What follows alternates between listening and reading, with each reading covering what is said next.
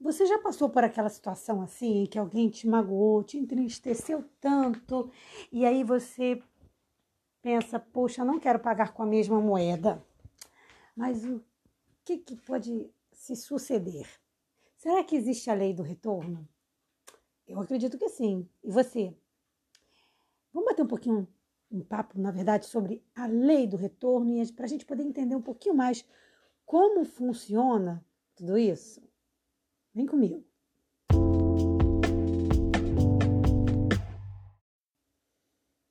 É muito complicado a gente exigir, querer exigir de alguém que a pessoa não se magoe, não fique chateada quando alguém comete uma injustiça com ela, ou então querer que ela perdoe o tempo todo. É compreensível, humanamente falando, que a gente às vezes tenha dificuldade de perdoar. Claro que na igreja, nos ensinamentos religiosos, a gente aprende que a gente tem que perdoar sempre. E na verdade a gente tem que perdoar. E a lei do retorno, inclusive, é uma prova viva disso. Mas dizer que é fácil, vamos ser sinceros, não é, né? Mas o bate-papo de hoje não é sobre perdão, e sim sobre a lei do retorno. Será que ela existe? Será que ela realmente é real? Antes de mais nada, é bom entender que a lei do retorno tem outro nome também, que é a lei da causa e efeito. E nessa lei, entende-se o quê? Que tudo que a gente faz, seja bom ou ruim, cedo ou tarde, vai voltar. Então eu tenho que ter muito cuidado, de acordo com a lei do retorno ou a lei de causa e efeito, para sempre lembrar que o que eu faço, o que eu construo aqui, vai voltar para mim.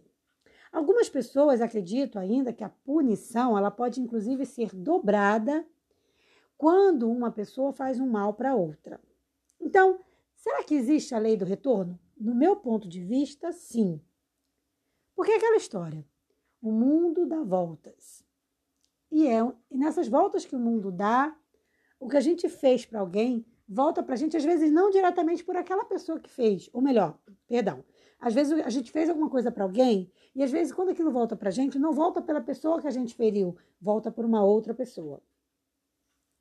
Então, a lei do retorno ou a lei da causa e efeito, ela existe. Ela sempre vai vir mais cedo ou mais tarde. Quando a gente magoa uma pessoa, quando a gente faz alguém infeliz, quando a gente maltrata, aquilo de alguma forma vai voltar para a gente.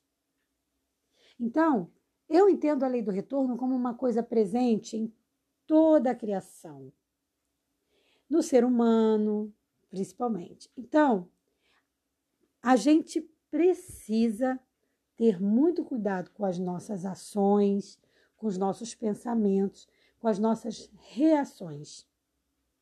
Porque quem faz o mal recebe o que de volta? O mal. Não tem, e Jesus falou sobre isso, né? Porque ele disse: não tem como você plantar é, é, uma fruta, ele disse em outras palavras, né? Mas em, em resumo seria isso. Não, não, tem como você plantar uma fruta e colher um, um, um eletrodoméstico. Não tem como. Você vai, você, o que você plantou é o que vai vir. Então, quando você ficar na dúvida do que desejar para uma outra pessoa, então você diz assim: ó, eu desejo para você o que você desejar para mim. E aí cada um tem que aprender a lidar com o que ele está desejando para o outro. Porque se eu desejar coisas boas para o meu próximo, possivelmente e muito provavelmente eu vou receber aquela bondade na minha vida. Claro que o retorno, a lei do retorno, ela não é uma lei automática. Ela não é uma coisa que você faz agora, recebe agora. Seria até bom, às vezes, se fosse. Mas se a gente parar para pensar, seria ruim para a gente também, porque às vezes a gente também comete pequenos delitos, né? Vamos ser sinceros. Por mais que você seja uma pessoa consagrada na igreja, às vezes você vai magoar alguém, vai fazer um negocinho que, Jesus não se agradou muito, né? Vamos ser sinceros. Então, se fosse uma lei muito automática, seria ruim para a gente também. Então, claro que a lei do retorno ela vai levar em conta uma série de fatores é, como, por exemplo, qual foi a intenção que a pessoa teve em fazer aquilo, qual o momento que ela estava atravessando, tudo isso vai, levar, vai ser levado em conta. Mas o fato é que, que quem faz aqui, paga aqui.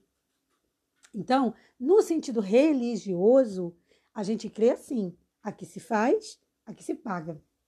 E isso quer dizer o quê? Que quem cometeu uma injustiça ou agiu de modo incorreto, vai pagar por aquele pecado que cometeu. Então é assim que funciona a lei do retorno. Agora, para outras religiões, tem o karma também, né? Então, o, o, karma já é uma coisa mais assim, se eu não me engano, me atrevo a dizer aqui, peço desculpa se eu estiver errando, que é uma coisa mais assim para espírita, espírita, espiritualista, né? Que crê mais no karma, né? Mas que, no meu ponto de vista, é quase a mesma coisa. Então, significa também que a pessoa vai receber de volta aquilo que ela deu. Né? Então, em suma, seria isso. A lei do retorno é isso também, né?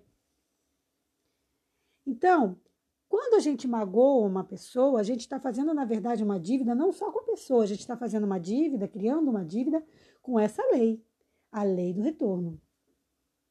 Então, a gente ter bons pensamentos, um sorriso no rosto e paz no coração é fundamental para a gente poder estar tá de bem com a vida, de bem com todo mundo.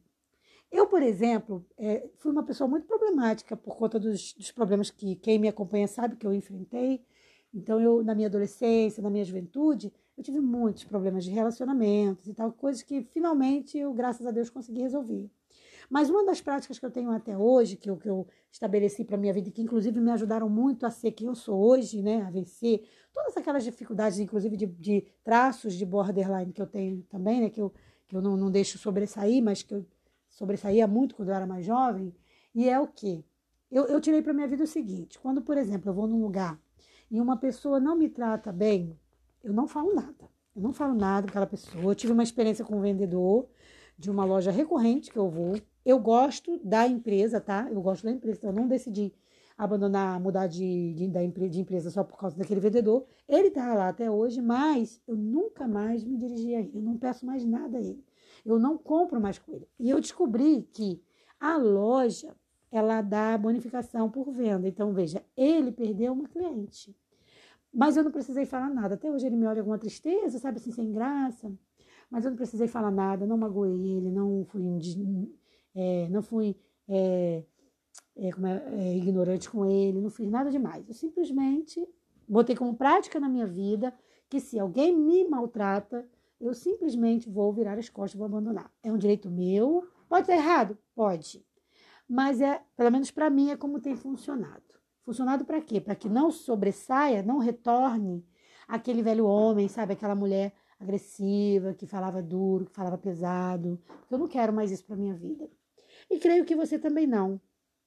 Então, você vê que na lei de Deus é muito certinho o que está ali, está muito claro. Não adulterarás, não matarás, não furtarás, não darás falso testemunho. Se você lê esses mandamentos, você vai ver que tudo ali, na verdade, é uma proteção em relação ao homem com o homem.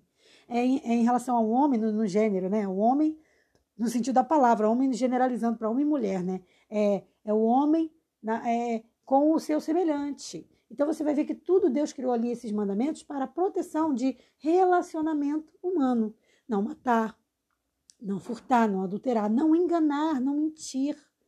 Então, se a gente para para pensar assim, a gente fala, poxa, então é possível sim que eu viva uma vida tranquila sem fazer mal a ninguém sem prejudicar ninguém, é possível. E se às vezes, veja bem, se às vezes essa possibilidade só for real, você se afastando de alguém, que seja. Que seja essa ideia de que a gente tem de que, ah, porque eu sou cristão, eu tenho que falar com todo mundo, eu tenho que ir para todo mundo, eu tenho que ser simpático com todo mundo. Gente, isso não é verdade. Tanto que Paulo diz: quanto possível estiver em vós, tem de paz com todos os homens. Porque às vezes não é possível, mas sabe por que, que às vezes não é possível? Porque às vezes não depende de você. Às vezes você está na tua paz, mas o outro está numa guerra que é dele. Então, nesse caso, o que, que você tem a fazer? Você tende a se afastar. Isso seria o melhor a fazer, se afastar. Passou, cumprimenta rapidamente, mas mantém só a paz, mantenha a paz. A paz é o segredo. Então, nada de ficar achando que ah, eu tenho que estar tá bem com todo mundo, rindo para todo mundo, se eu não tiver assim, eu estou errada. Não. Você vai estar tá errado se você ficar brigando com todo mundo, aí sim. Mas se você mantiver sua paz, você vai estar tá o quê? é, levando boas energias, porque tudo vem do coração.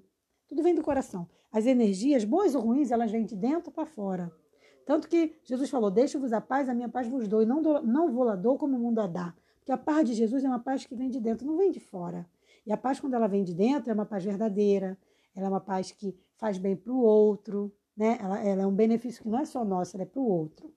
Então, toda vez que você for tentado, porque às vezes, vamos ser sinceros, a gente é tentado o tempo todo, né? Toda vez que você for tentado a responder a alguma atitude inconveniente de alguém contra você, escolha fazer a melhor coisa que você pode fazer. Afaste-se. Afaste-se. E deixe a dívida da pessoa com a lei do retorno. Porque aí, meu amor, é com a lei do retorno que ela vai pagar. É com a lei do retorno. Pensa nisso e seja feliz com Jesus hoje. Afinal, viver é agora.